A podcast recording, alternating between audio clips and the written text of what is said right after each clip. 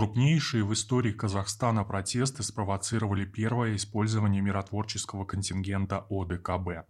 После просьбы президента Казахстана Касым Жамарта Такаева и оперативного решения лидерами стран УДКБ всех формальностей, уже утром 6 января миротворцы Организации договора о коллективной безопасности вылетели в Казахстан. Стоит подчеркнуть, что это первый случай применения силового кулака организации. До такого не доходило даже во время конфликта в Нагорном Карабахе и не менее жестоких протестов в Киргизии. В задачи миротворцев входит обеспечение защиты социальных объектов и стратегической инфраструктуры. Эта мера освобождает руки силовым структурам Казахстана для зачистки очагов беспорядков. Речь в первую очередь об Алма-Ате, на улицах которой из-за действий террористов возникла анархия. В результате операции, которую власти Казахстана характеризуют как контртеррористическую, ликвидированы десятки радикалов, Силовики ведут огонь на поражение, и вовсе не по беззащитным гражданам. Уже к моменту ввода миротворцев ОДКБ 6 января было известно о 13 жертвах среди представителей сил правопорядка. Некоторые из них были обезглавлены. И еще от 350 до 400 человек получили ранения. Иными словами, на улицах крупных городов Казахстана действует деструктивная грубая сила. Политические переговоры, с которой не имеют смысла. МИД России заявил, что Москва рассматривает события в Казахстане как инспирированную извне попытку насильственным путем подорвать безопасность и целостность государства. На события в Казахстане публично отреагировали западные нефтяные компании. Рабочие крупнейшего нефтяного месторождения Казахстана Тенгиз присоединились к протестам, которые прошли по всей стране, но это не повлияло на добычу на крупнейшем источнике легкой сырой нефти. В Казахстане добывается около 1,6 миллиона баррелей сырой нефти в сутки, большая часть которой загружается из российского порта Новороссийск для отправки по всему миру. Сообщений о перебоях в добыче на основных экспортных месторождениях Тенгизе, Кашагане и Карачаганаке не поступало.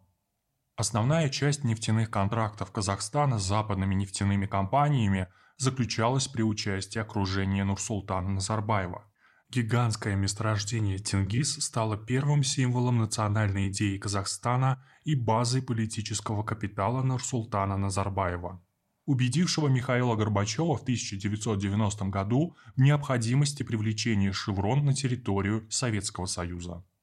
В 1993 году Казахстан и «Шеврон» создали СП «Тенгиз Шевройл», в том же году было подписано и окончательное соглашение о создании международного консорциума «Казахстан-Каспий-Шельф». Соглашением не мешали даже не до конца определенные границы новых постсоветских государств.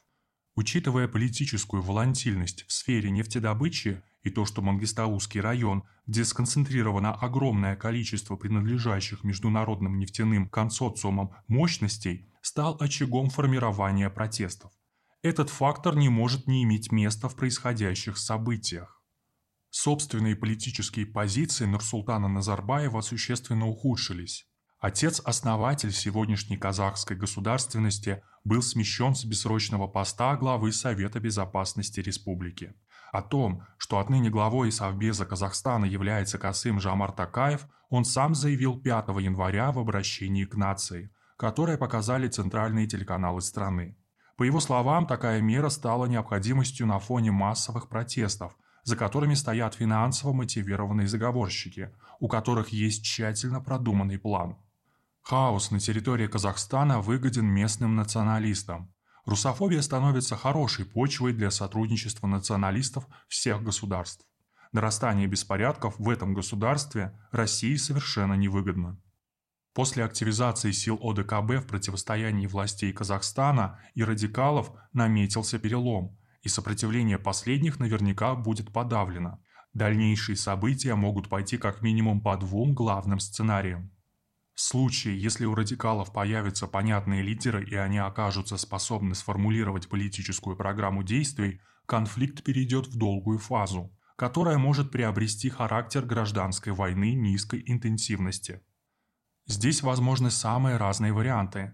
Например, концентрация радикалов и просто недовольных политикой руководства Казахстана в конкретных районах страны, где установится своя власть.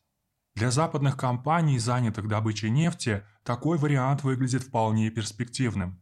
Наиболее неблагоприятным исходом может стать дробление Казахстана на несколько зон влияния конфликтующих локальных и глобальных геополитических игроков. Возможен и переход сформировавшейся оппозиции к относительно мирным переговорам с властью. Такой вариант снова означает серьезную и многолетнюю внутреннюю нестабильность для Казахстана, крайне нежелательную с учетом гигантской сухопутной границы с Россией повышенной активности спецслужб государств и близости Казахстана к регионам с большим числом сторонников исламского фундаментализма. Вариант, при котором силовые структуры Казахстана при поддержке ограниченного контингента ОДКБ нейтрализуют вооруженные группировки и в кратчайшие сроки перейдут к мирной стадии восстановления конституционного правопорядка, выглядит наиболее предпочтительным с точки зрения России и всего региона.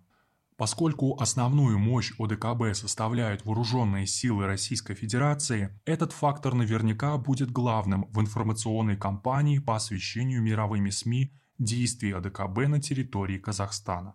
А значит, силы ОДКБ становятся мишенью для провокаций, целью которых будет разжигание русофобии. Решение сосредоточить функции контингента ОДКБ на обеспечении безопасности стратегических социальных объектов выглядит правильным шагом.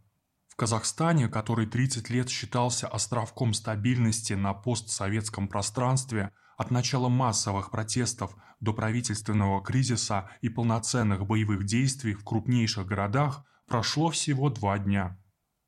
Реплики американских СМИ о том, что события в Казахстане могут стать примером для других постсоветских государств, следует воспринимать со всей серьезностью. Дуга нестабильности вокруг России тянется все дальше, а значит, скорейшее урегулирование ситуации в Казахстане действительно становится общим делом не только Российской Федерации, но и прочих стран СНГ, на территории которых не исключены аналогичные беспорядки.